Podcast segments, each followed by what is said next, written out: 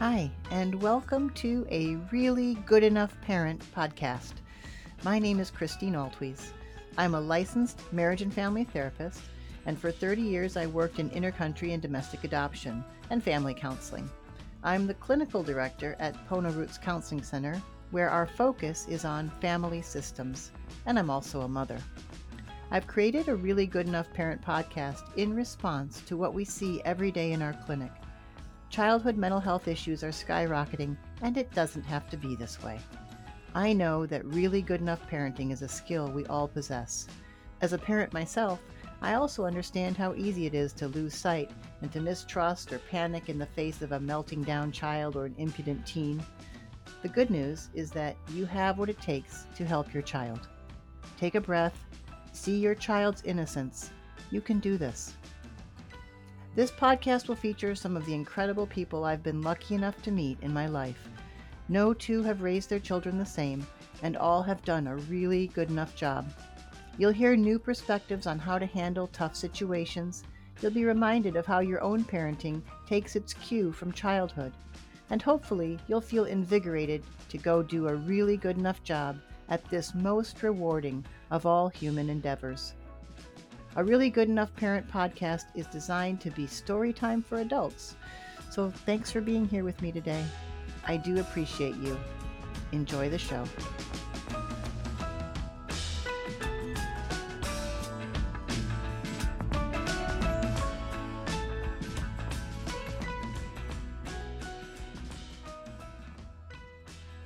Coming up on a Really Good Enough Parent podcast, I'm happy to be sharing with you all my good friend and special guest, Dr. Ann Yabusaki. I met Dr. Yabusaki years ago through our work on fetal alcohol spectrum disorders at the Coalition for Drug Free Hawaii, of which she was the clinical director at the time.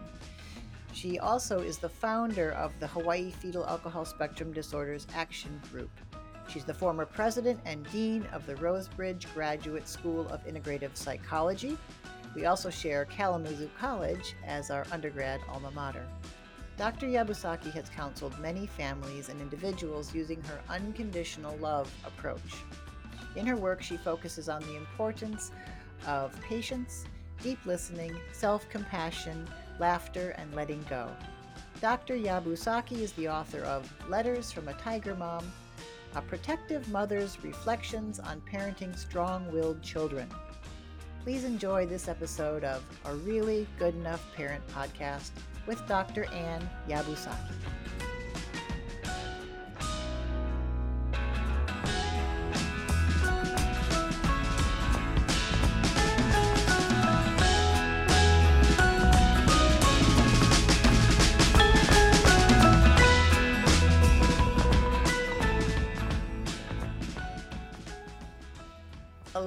And welcome to a Really Good Enough Parent podcast. I'm so excited to have Dr. Yabusaki with me today. It's wonderful to be able to spend some time yes. chatting with you. Thank you, Christine. I appreciate your having me on your podcast. This is exciting. Yeah, so I, I would have had you on regardless, just because of my uh, awareness of you and all the great work that you're doing with families and children. Um, but what sort of pushed this forward for me was reading your book, uh, which just came out. Uh, the book is called Letters from a Tiger Mom A Protective Mother's Reflections on Parenting Strong Willed Children. so I uh, have very little time, but I somehow managed to find an hour and a half yesterday to sit down and read it cover to cover. And it was a delightful read, and I'm hoping we can talk about it a little bit. Um, but why don't we start off, Dr. Yabusaki, with um, a little bit about your background. Sure, sure. You know, um, I like to often introduce myself as the daughter of a mother who was born on the big island of Hawaii in the rural area. And it was a time when the schools only went up to the 10th grade. And she was um, the daughter of a immigrant from Okinawa who actually was um, caretaker or janitor to a hospital. So she grew up cleaning hospitals, taking care of patients, and actually riding horseback with the doctors to uh, the patients in the rural area. So I'm kind of proud of that because it's um, that's who I am. That's part of who I am. And then my father was born in the Ewa fields of pineapple fields of um, actually sugarcane, sorry, sugarcane fields of Ewa on the island of Oahu. And his parents were also immigrants from Okinawa. So um, they they had quite a life here and and really their legacy is really who I am as well. And um, you know, I had a grandmother, for example, I write in the book, my grandmother was one of the first, um, you know, lunch wagon. She created a lunch wagon and sold her, her food in the fields of Ewa. And um, for the life of me, I have no idea how she got her driver's license, much less a truck. she was entrepreneurial and she had chutzpah, it sounds like. Yeah, yeah lots of it. and were you an only child? No, I have two brothers. I have a younger brother and an older brother. And um, we all graduated from Oahu, from a, a, local school, Farrington High School. And my older brother uh, went to Georgetown University to get his um, degree there and became part of the Foreign Service Department at the State Department. And then my younger brother went into business and uh, grew, you know, graduated from UH and University of Hawaii, and um, is very much involved with the business community here. Yeah, and you graduated high school, and. What happened next? Well, I went. I decided when I was in high school, I, I was always curious about well, what was happening in Hawaii. Why why are there why is the politics the way it is that um, and the mindset the way it is it was always as if um, there were uh, you know because it's so cultural multi- multicultural we think in my thinking was in terms of ethnic ethnicity and cultures and why were why were the um, cultures from the mainland the white culture so to speak so dominant in our consciousness here and our laws and everything that we made and why, why why were the Asians sort of um, good enough to support all that? And yeah, we fought among each other, but we had a different kind of lifestyle. So I wanted to go to the mainland to really understand what was it like to live in a white world. And so in doing so, I um, I told my dad I'm going to go to to this school um, in Michigan, and I I was going to study white culture. And he thought I was nuts. He told me, "Why don't you just stay home and become a teacher like everybody else?"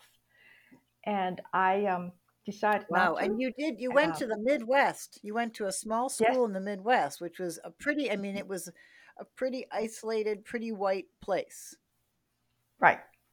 I was one right? of two Asians yeah. okay. on the campus too, so I learned a lot. I really had to learn fast.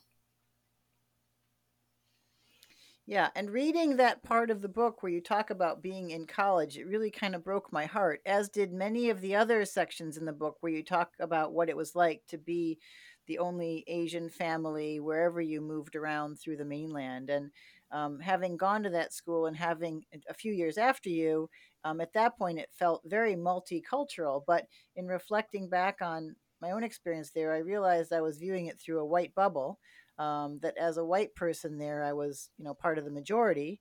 And so the international students added color um, and sort of stood out, you know, but, uh, and, and in my mind, blended in also, or, or were part of the general social group that I was in um, often but just sort of thinking about that again through your eyes really changed how I saw the school. So I'm I'm grateful you added that um, that section about being the only we're one of two Asian students, and then you you mentioned also befriending the janitor. Mm-hmm. I think. Yeah, he he was from Latvia, and he understood what I was going through. I think because I had to learn how to set a table. I mean, we we ate with chopsticks here, and I said, "How the heck do you set a table?" And uh, he was he was kind, very kind, and he taught me. And and he says, "Yeah, I had the same problem too when I came." And um, but he, he was sort of like a father figure to me and helped me through this. So, yeah, it's good to find people lot. where you can. Exactly, and there are good people wherever you go. So, yeah, yeah. so after college, Mhm. What happened next? Well, you know, it was such a challenging experience to being in an all-white community for four years, and and um, and I learned through my psychology professor that the cultures were so different that that's why I was seeing I was thinking differently about so many things. It wasn't them, it, it was me. I had to learn to understand who I was instead of taking a reference point outside myself. And so what I did was I said, okay, I need to go to a place that has more Asians like me, but I couldn't go back to Hawaii because I knew I was part mainland already. I had inculcated a, a lifestyle uh, without knowing of being outspoken, perhaps more outspoken than some traditional Asians might be, um, maybe thinking in a different way about the world. And so I decided to go to Seattle at the University of Washington to bring in I was I went into the Department of Anthropology for graduate studies because I wanted to bring in culture into psychology to understand the cultural elements of who we are.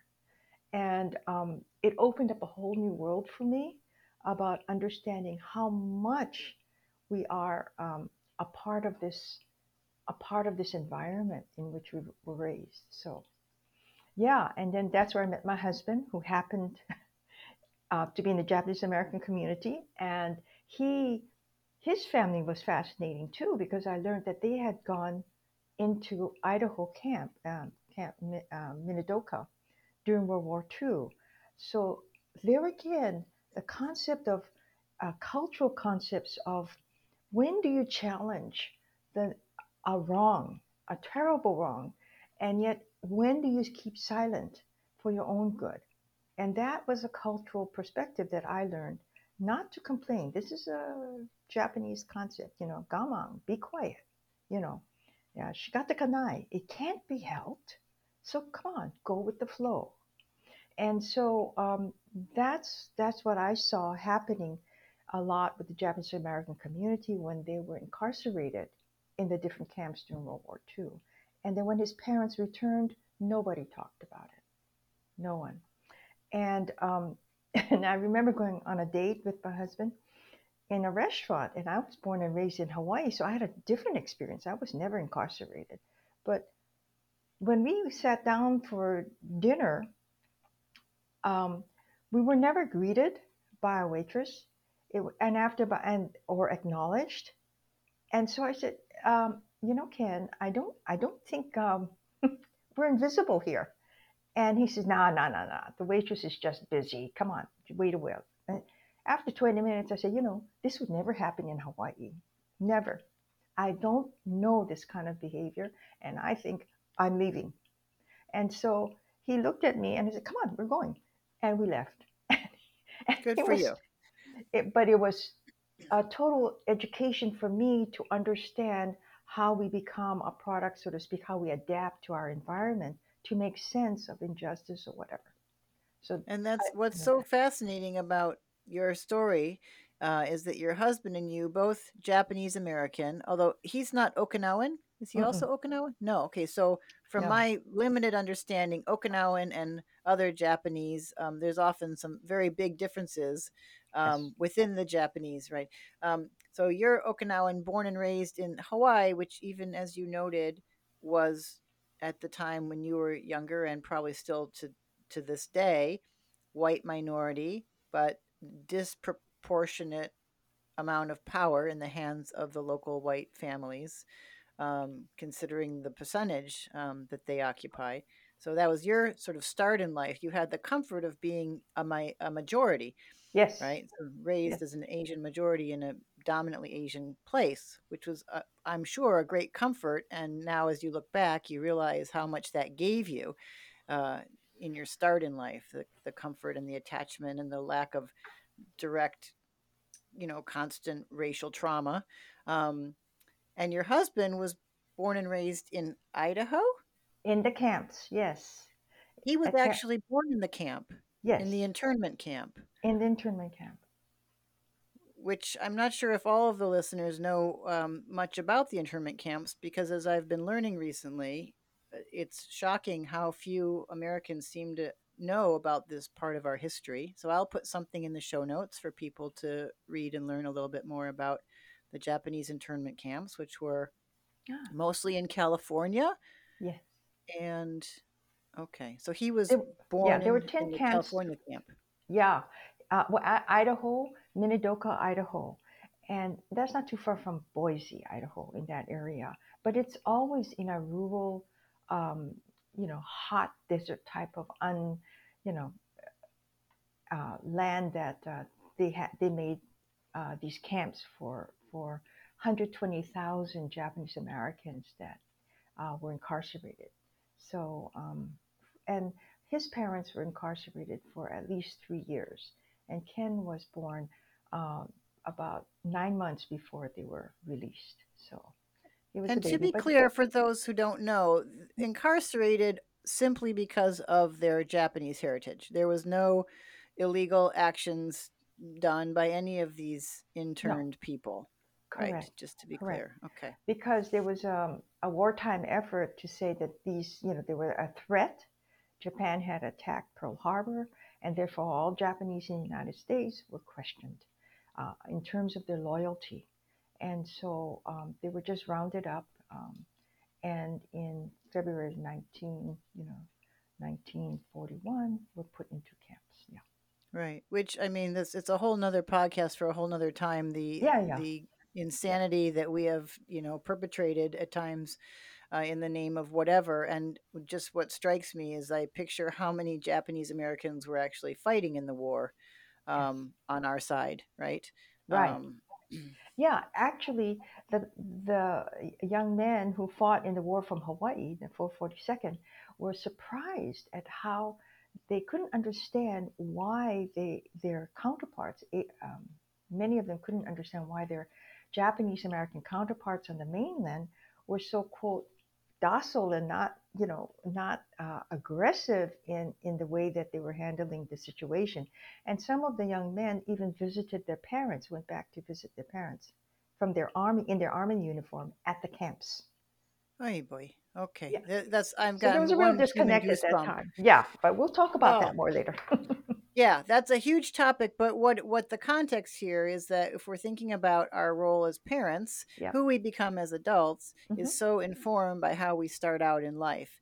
And your husband, who I've met many, many times, is one of the most generous, gentle, kind, you know, easily approached people I've ever met. And to think that he had this really difficult start in life, um, but something about him, either, you know, how his parents managed the situation or what he brought uh, in his own personality and his own constitution, or maybe things changed radically over the course of his life to make him this wonderful, gentle person in spite of this tough start.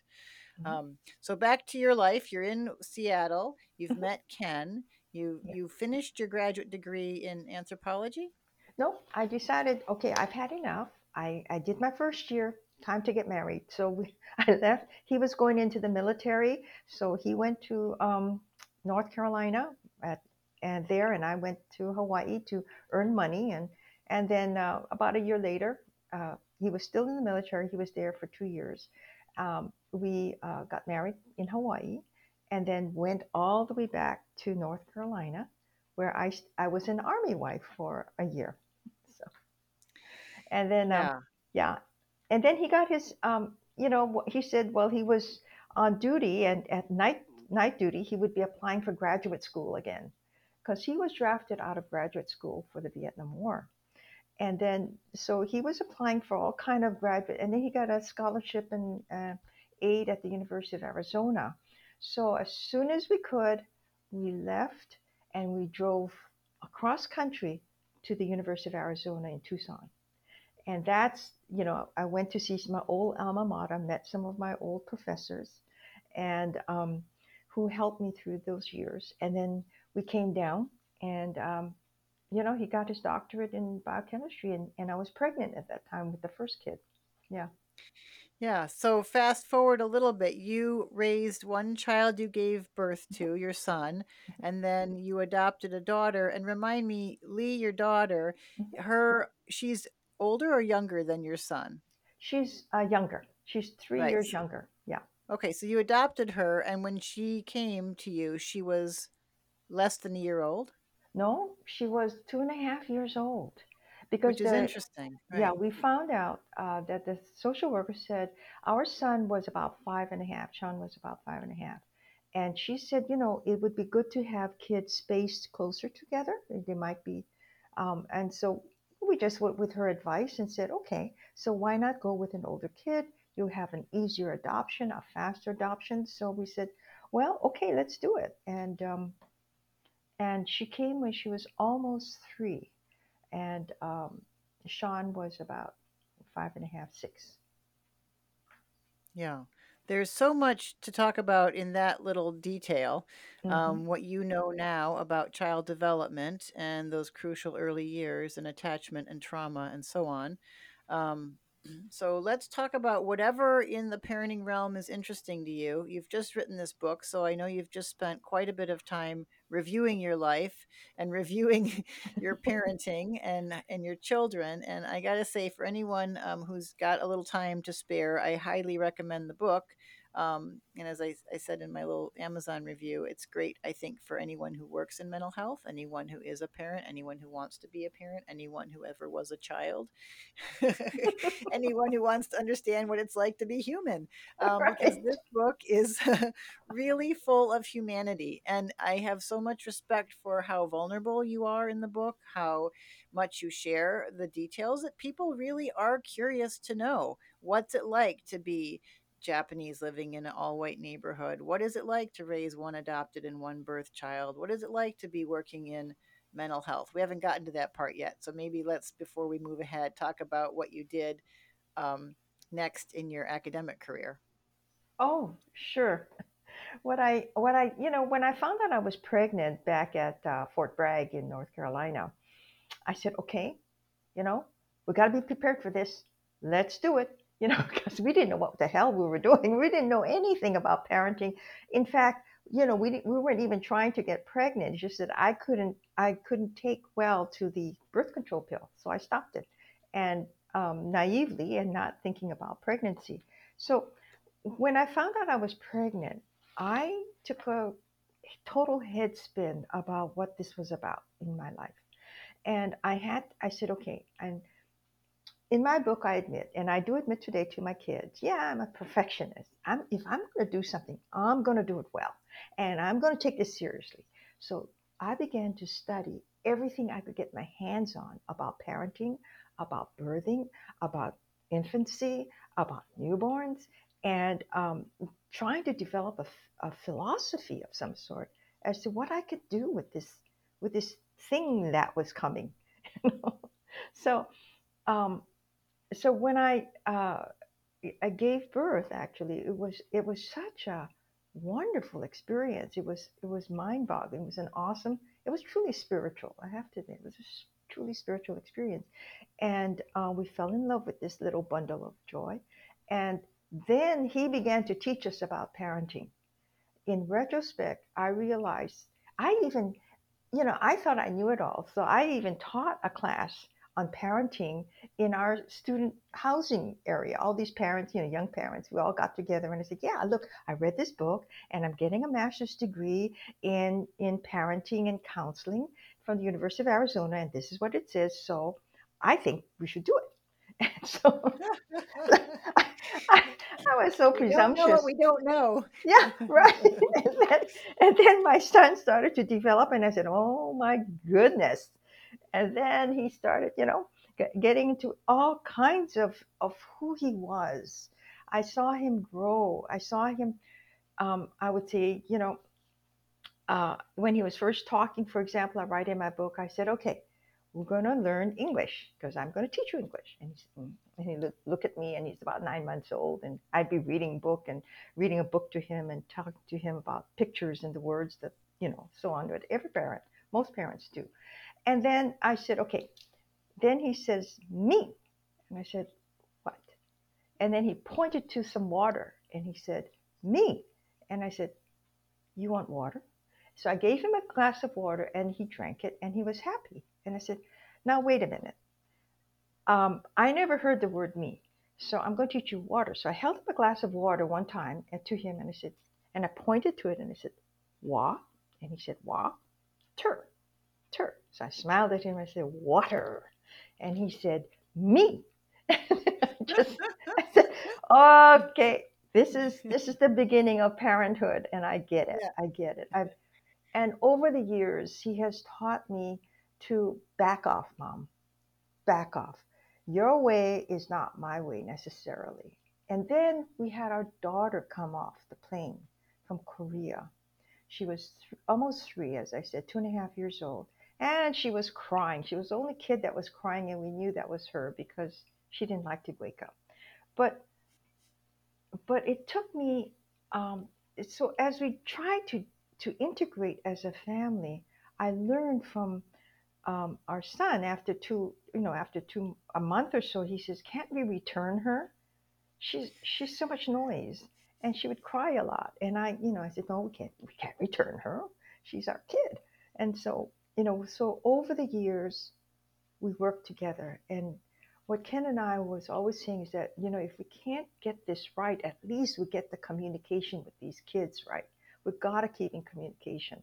That's what will hold our family together. And I, I firmly believe that.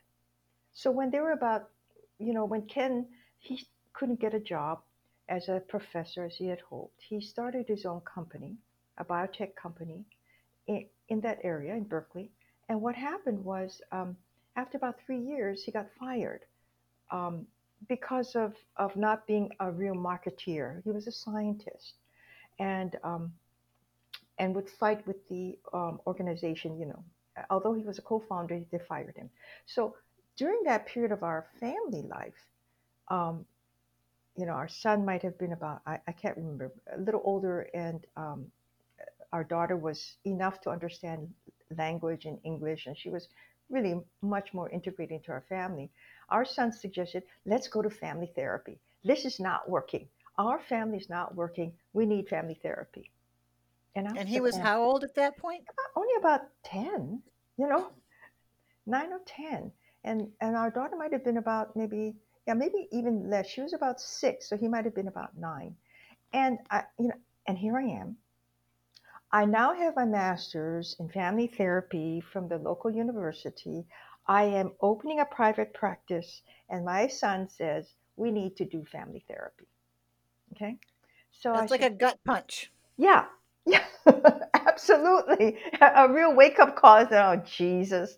So we went and he did a, our therapist did a sand tray. A sand tray is, you know, a, a small tray of sand and a lot of figures around the room, toy figures, small eh, miniature figures. And they start to pull off the figures. He says, okay, show me what your family looks like in the sand. And the kids jumped and they, they made a sand tray so filled with animals pointing their behinds to this prince and princess in the middle of the tree. And we looked at it, and I said, I think they're mad at us. and so, and they just howled. The kids just laughed and they had such a good time. I said, That's it. That's it. And so Ken decided he needed the therapy because it was his anger that was being portray- pro- you know, projected onto the family or within the family and, and affecting all of us for the firing. And after that, you know, things started to open up. But um, this is the kind of family that uh, the kids grew up in. Um, it was, and, and we learned as, and I as a parent had to set aside my books when they were in high school, and my da- Lee, our daughter was in middle school, and and our son was in high school. I had to stop. I was almost ready to get my doctorate, mind you, in psychology and family therapy, and and I said, um, we had so many phone calls from the schools complaining about our kid. You know, our kids were violating laws, and they were on. pro- Well, Lee was then on probation for throwing letters out of somebody's out of all the neighborhood uh, mailboxes. And so I said, um, I think I, I, I think something is wrong here. I need to stop educating myself and I need to listen to the kids more and listen to the family more. And so that's when I closed my private practice. I had I felt I had no credibility. I could not advertise myself as an expert on anything. And I said, okay, stop it. So I stopped Can we it. take a moment here because this I found this to be one of the most profound moments in your book, and um, Mhm. just you know knowing you and Ken, uh, I you know a little bit, but knowing you as I have in the community, and you're you're such solid, lovely, considerate, conscientious, highly educated, intelligent people, um, and what I'm what I'm getting at here is that you know parenting. parenting is a really rough job and it doesn't really matter what your credentials are or how intentional you are or how sincerely you approach it. You are dealing with a human being who, to some extent, comes with their own ideas about who they are and where they're going. And I think a, a grave mistake many parents make is is not acknowledging that. And I talk about that a lot on the podcast is sort of, you know, are you curious about your child? Do you want to get to know your child? And if you do, then you're probably going to have an easier time um, because that's really where it needs to start is understanding who your child is, not superimposing your own Mhm. parenting paradigm or your own, you know, your own needs, goals, etc. But the other thing that I'm so curious about, and I'm wondering if you would do it the same if you had it to do again, is the shutting down of the practice. Because I think that as therapists, we are under immense pressure, mostly self imposed, to be some model citizen, some highly evolved human, some perfect being that doesn't actually exist. Um, and I almost think that a therapist who is struggling might even do more good, might be better for people. I mean, it's so long as you're not distracted by what's going on at home, right? So long as you can separate and say, okay, now I'm here. But that imposter syndrome, I think, is so profoundly uh, toxic. And that's what you were suffering from at that point, even though you might have been a really excellent practitioner at that point. So, had you to do it again, would you, if No, everything was okay, shut down your practice and I take a break? I would. It, it was, uh, as you as you mentioned, Christine. I was. I felt like I was an imposter. I was uh, playing a role that was uh, too high, um, and the children were telling me that, and my family. But more importantly, I think um, I was too distracted. I couldn't really focus on the people in front of me anymore. And then I would be agreeing with parents that would want to punish their kids. And I said, no, wait a minute, you know, wait a that's not my philosophy Right. because of my own personal struggle. So I had to go back into my own personal struggle and sort it all out with my, and it was going to be with my kids and my family. But I also learned that that was my priority in life. My family was my priority, not my work, not my identity, not, you know, and that I, and I needed to pull back. And how would I do that? That was my struggle. How do I allow my children to suffer, quote unquote, life, understand its imperfect, imperfect, you know, imperfect, imperfections, and protect them. That was the struggle. How do I protect my children from the racism that my son was undergoing in high school? And and how do I, I and his anger was all over the neighborhood. And and my daughter who was going through her own identity uh, crisis of trauma and who am I? questions that I didn't realize until later. But I had to go in and understand um, what they might be doing and what might they be having and and understand what is my relationship to that and so i write in my book when i was so upset with my daughter she called me a b word you know and i was ready to punch her out and, and then a voice stopped me and said you, know i had her pinned to the bed and i was ready to slap her or something but a voice popped into and said hey this is child abuse stop it and i stopped it and then I Thank God for that. yeah, this must be unconditional love. If I could stop myself from killing this kid, you know? And from then on, I began to be a better listener. I could I could pull back, let her learn from her mistakes, and just support her. I, I created stronger boundaries between us. I became who I was, and she, I could allow her to become who she was. And it, you know, all that was good stuff to learn, which I couldn't do if I had a private practice and was doing a dissertation for my doctorate. So Yeah. It It's an out. important thing is like the, the children definitely need to see parents striving and working and modeling, you know, the pursuit of whatever passion they have. But I think also at some point when the home life is rearing its head and sending very clear messages that it needs more attention, you made a heroic decision to do to focus on your family and to be with your kids who really needed you. It strikes me in thinking about, you know, the sort of the stereotypes of Asian families living in hmm communities where they're the the minority that we often hear, or we more often hear of the sort of quiet, um, subservient approach uh, or attitude or reputation. And to think of your son, you know, throwing bricks through windows and hmm smoking pot and like, you know, rebelling in the loudest way, calling for attention in the loudest way. And you talk about your daughter, you know, dressing uh, in ways that you felt were inappropriate and also um, you know doing other things that worried you you know classic call for attention classic you know trying to figure out who she is in this context and screaming for help in a way um, that you don't often i i realized i had some stereotypes in mind when i was reading that um, that that were thankfully you know broken down as i was reading your description of your life. Yeah, you know, the stereotype of the Asian uh, family where children are well behaved, they, they do well in school, they go on to college and make the parents, you know, shine. And, and they do it for the image of the parents. That That's the whole underlying, you know, you do it because my dad said or whatever. Well, our children refuse to do that. They absolutely refuse, you know. Um, our son dropped out of college. He said after two or three years, he says, Mom and Dad, I'm, I, I don't want to disappoint you. He said that. I don't want to disappoint you, but I've decided to drop out of college. And all I could say was, well, it's about time because it is getting to be too expensive for you to be going part time doing nothing.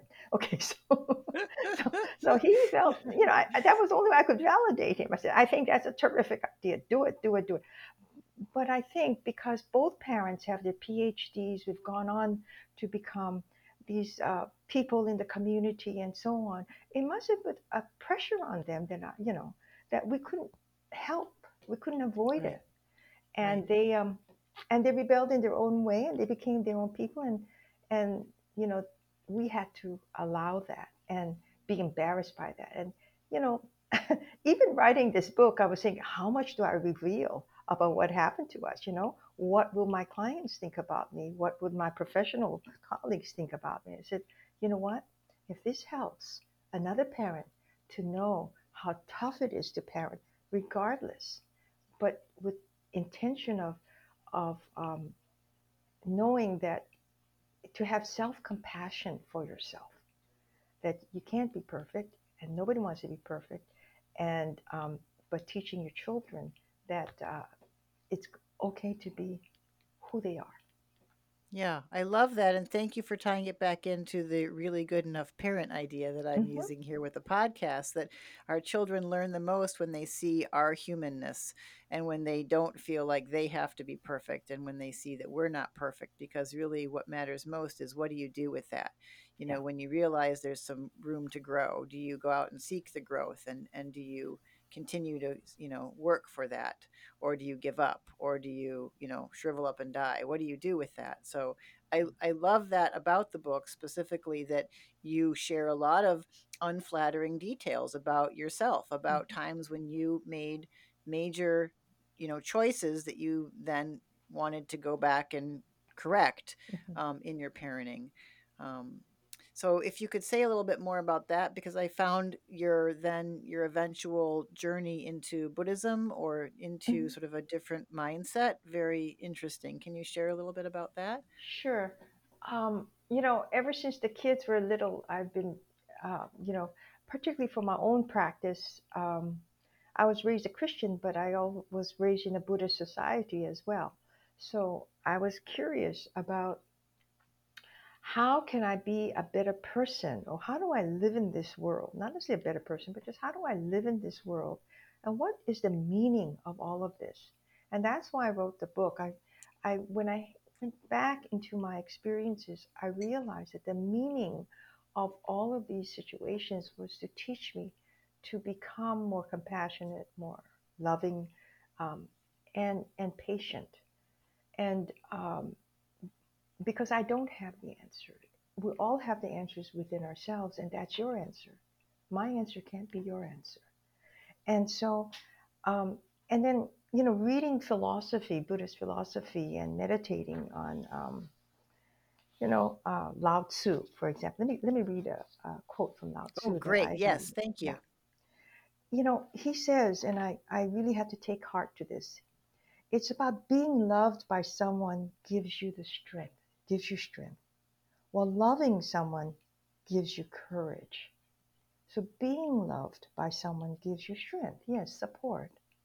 But while loving someone gives you courage. And that courage was for me to be able to be imperfect, to love unconditionally and and let let my children fly with their own you know, with their own souls, so to speak.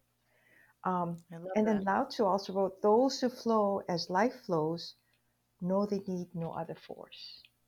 So to go on and find that flow of life for yourself is just as important as for your children to find that. But you must allow your children to find that flow for them and support it. I think final, that. Yeah, go ahead. Sorry, the final one. Yeah. Yeah. The final big lesson for me was, again, Lao Tzu and this is from martial arts, to hold, you must first open your hand. Let go. You know, so yeah. and and and you know, interestingly, this is what I find with families that I I counsel that teaching the parents to have the courage to kind of let their children go, um, but supporting them in the best way they can without, you know, life threatening situations or whatever. But to be able to let go and have them explore the world in their own way, making the mistakes that they do, is perhaps the best gift we can give as a parent. And one of the most difficult, and one of the reasons why parents and children wrestle and tangle horns so often is that yes. that steadfast grip that parents often exert on their kids and the second thing you read about the flow makes me think that particularly that you know we have to be curious about who our children are and we have to be brave enough to allow them to be who they are without trying to micromanage or form them into our own image so to speak right and mm-hmm. i and i think that's where a lot of children end up growing up feeling misunderstood or mm-hmm. not seen um, you know somehow not validated often have shame or guilt about who they are or about what their choices are um, and and really i think you know the parental instinct is always coming from a good place mm-hmm. or from a from a place of love but i think it's important for us to take a step back and look at what is really going on because usually it's fear that mm-hmm. something mm-hmm. is going to go wrong because mm-hmm. we we see the mistakes about to happen which mm-hmm. we know we should let our children make but it's terrifying mm-hmm. um, to do that so I, I really appreciate all of that and i love the thought of you with the incidents you share which again are surprising knowing you as I do as such a calm and gentle person. Some of the um, the sort of intense energy that you share. That's saying it nicely. Thank you, Christine. yeah. Um, um, those were great details, though, because I think that's what people want. People want to be a fly on the wall and know how do other folks handle this? What does a trained therapist do? And then how does she recover? So, you know, in that idea, are there moments that you now look back on with the wisdom you've accumulated when your children were doing specific things that you reacted to in a specific way that you would now do differently? Uh, you know, I, I can't say that I would do anything differently because I was there. I, I still am, and I still feel that way. But you know, um, but now I can be more patient about the situations that they're in that I disagree with. And I can, I can, I remember my daughter bringing home a friend um, to our one of our dinner parties, and and this is the first time, and um, you know, he was trying to make. I could tell he was trying to make an impression with us, and he kept talking and talking and talking, and then he got drunk, and then and then I, and then okay, I said give him a mm-hmm. benefit of the doubt. We be, invited him to a second one, and after that, I said, you know what? I don't. His energy does not match with my energy. I'm gonna. So I had. We had our usual family council. I called the kids, let's have a family council. I asked them. So our son was visiting from San Diego, so he he was there. Our daughter and I said, you know what? Um, I have to ask you not to bring him in my company in the future because I he riles my energy up, my energy. You know, I, I generally try to co- stay calm with, within a peaceful, loving energy within myself. But gosh, he's got strong pulling energy that I can't manage it. And Yeah. my my children were saying, Mom, you've never said that. I said, Well, it's just a boundary that I now create for myself. Good for you. Yeah. Good for you. Taking care of myself gives me more energy for you all. So no. And um and that's that's what I do now. Yeah. So going back to the I wouldn't do anything differently. yeah. Um, I, for example, I'm curious, like some of the moments when you reacted to your children in ways that um, that were strong. Mhm. Um, for example, your daughter dressing in a way which concerned you, Yes. um, expressing herself in that way. Yes. How would you handle that now? I think Were I would handle do it again? yeah. I would I would um handle it um more maybe with you know asking her about this, n- noting it. But the point is that she wasn't talking to us at that point. You know, she was just uh, so acting out. There was just, you know, high, I would say, and she would grunt and go into her bedroom. That that was the level of communication then. If I um what I did in that instance was to barge into her room. I said, you know, you're creating too strong a boundary here. This is not healthy. And that's what I was thinking at that moment. So I barged into her room and said, this is what's happening. This is what, you know, I hear about your uh, clothes being too uh, revealing. And so I'm going to take all your clothes that's too short, uh, revealing your midriff, and I'm going to dump it into this garbage uh, bag. And um, the point is, she didn't object. And so I thought, wow, did she need a strong intervention like that? Um, and I didn't know about it. I might have, I might have done it sooner rather than later, or I might have sat her down and said, you know, we can't have this anymore. And even if she didn't want to talk about it, but this was beyond talking. So I just said, I, I got to act. So I acted. Yeah. I don't think I Mhm. would have, I would have done it differently, maybe done it sooner. And then I wouldn't be so angry, you know? Do it before I was so angry, perhaps. Yeah. Yeah, I think it's um, we often hear that parents are mm, sort of offended that their children go through periods of not talking to them or not wanting to communicate a lot. Um, and then often the parents exert pressure, uh, hmm which makes the kids shut down more. hmm And I encourage parents to allow those phases to happen organically. There may be times when your kids don't need to or want to or know how to talk with their parents. And rather than making them feel bad about that, you can be a consistent, loving, patient person in the background saying, I'm here when and if you're ready to talk. I love you. It's okay. But I think we take it personally and then we react. Yeah. Um, and then, you know, things don't always go so well after that. Yeah. Um, But okay. fortunately for her, you know, in that situation, I think sometimes parents have to just use their gut feeling as to what their intuition, what might work with this child at this time in their lives, for both of our lives.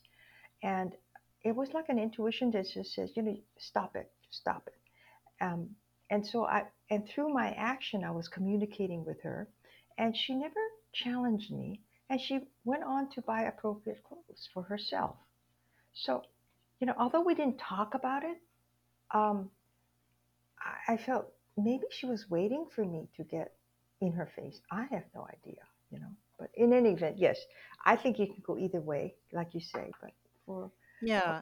yeah, And we know that children do like to have, even though they bristle against it, the sense of uh, the boundaries and the safe vessel that the parents create, right? And kids right. often bang up against the walls that we put in place for them. But if those walls aren't there, they feel unhinged, unmoored. They flap right. around out in you know in the world, and they don't feel safe and secure.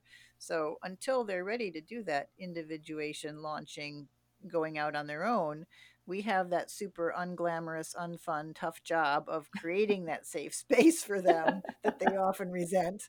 Um, right.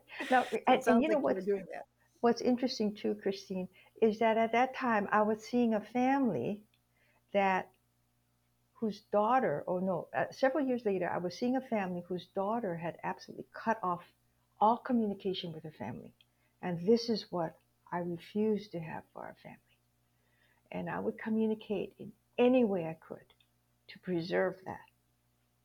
So, yeah. yeah, and I see that particularly, I don't know about other families, but I had been seeing a lot of it in Asian families because Asian families avoid conflict. That's a cultural thing. We avoid conflict. And so when I see that, and I, uh, when I had several families who, who begged me to try to bring their children back to them, I realized that this this was a way of handling conflict, and that is to just absolutely cut off the family and not see them. And and some kids have not ever returned 30 years later. That's heartbreaking. It yeah. Is. It is. And you wonder, I mean, you want to sort of say that cultural mores and norms and traditions are somehow right. relevant. You know, you don't want to rewrite cultural practices, mm-hmm. but I do wonder if if there is room for growth, um, because you'd like to think that if those parents had known earlier on how to create those lines of communication in a safe and inviting way, that things wouldn't have fallen apart. What do you think about that now, looking back through a cultural lens, cultural perspective? From a cultural lens, yeah. I, I think, um, you know, people live in a multicultural society. We can learn from each other different ways of handling issues. And, and one of the reasons why I, as an Asian woman, wanted to, a mother, wanted to write this book was for the Asian community. Hey, guys, you know, we're in this together. This is, this is not something that we should be ashamed of, but we should learn to talk about it more. Learn so that our children, the next generation, can benefit from this. You know, I yeah. always tell parents, the way you parented is is when you see your grandchildren because your parenting came through your children. So I say, I always look at what happened to your grandchildren. I don't care about what happened to you. So when I see what happened to the grandchildren, I say, ah, you had good enough parenting. Good enough. Right. Be Thank kind you. to yourself. Good enough. Praise right. and celebrate what you did. You know? Yeah. Because it's in the grandchildren that I see the, the, the parenting values coming through that you had tried to instill.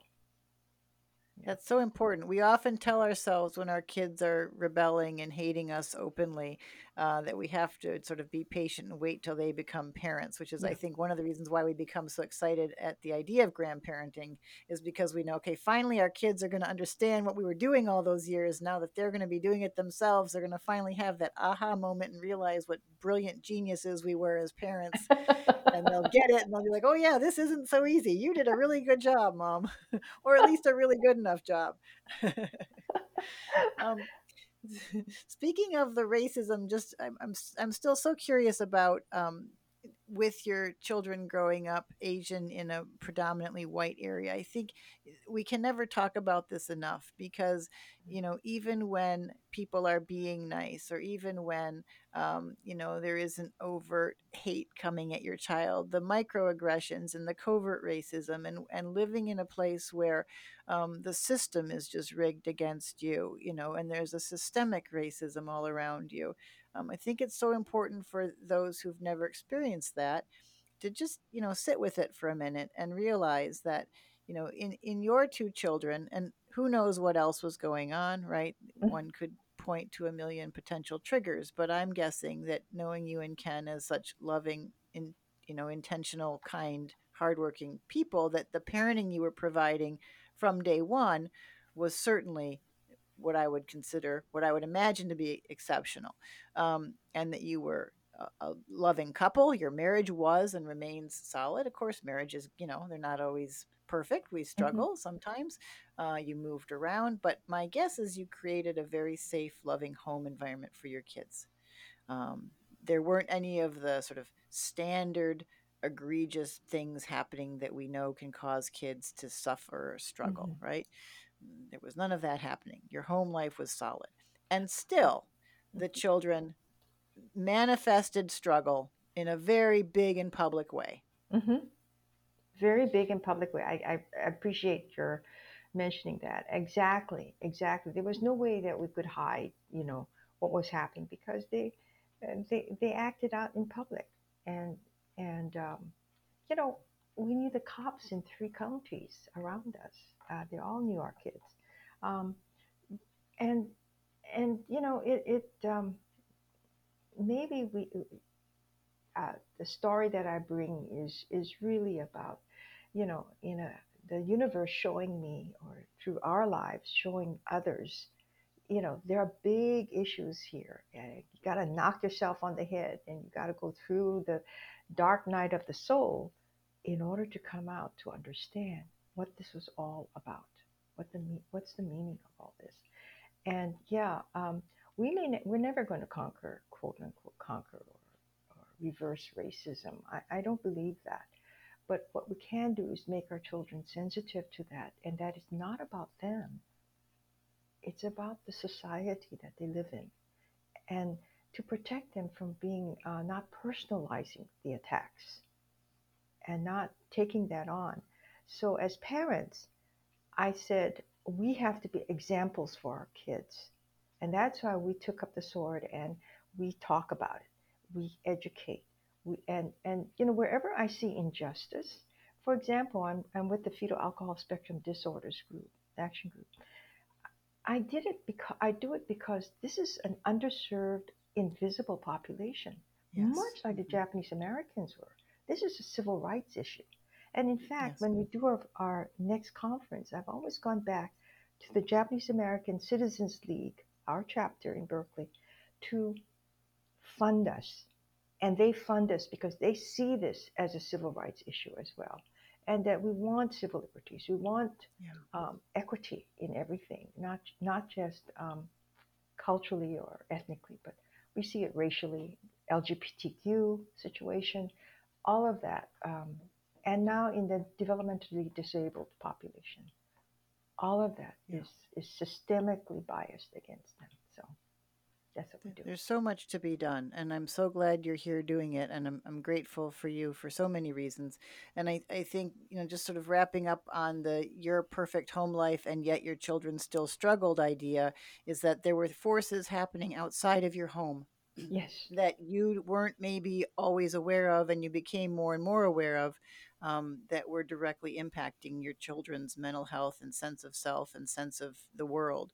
And so for parents to always be curious and questioning and thinking and aware of what is what is in my child's realm of awareness, what is coming at my child that I might not be, you know, directly seeing, what forces are working on my child, um, and just as you were to be curious and not afraid to change things up, to look at your own stuff, you know, make dramatic changes that work in favor of your kid if you have to. So I've really enjoyed this time with you, and I'm so grateful that you were able to give me an hour of your time and that you um, notified us of this fabulous book, Letters from a Tiger Mom, which I will also have in the show notes for people to um, to get if they're interested. Oh, So thank you very thank much, you. Christine. It, it was it was really a joy talking to you. Thank you. Thank you, Ann. We'll talk Okay. again. Aloha. Take again. Bye. Thanks. Bye.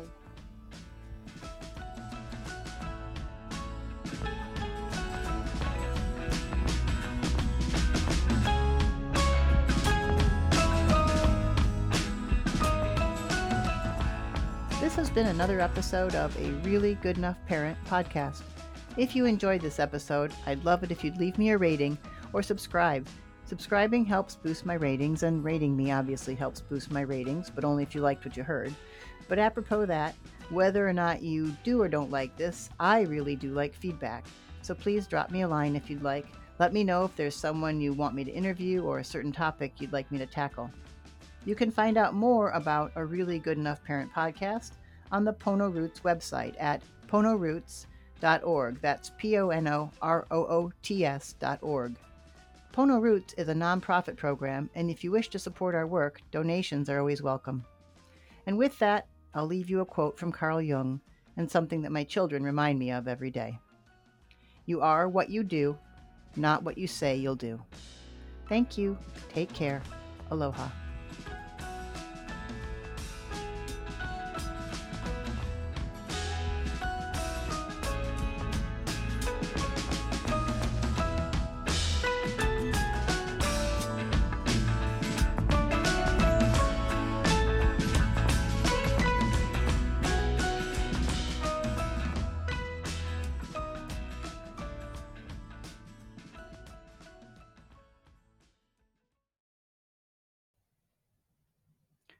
George loves Detroit.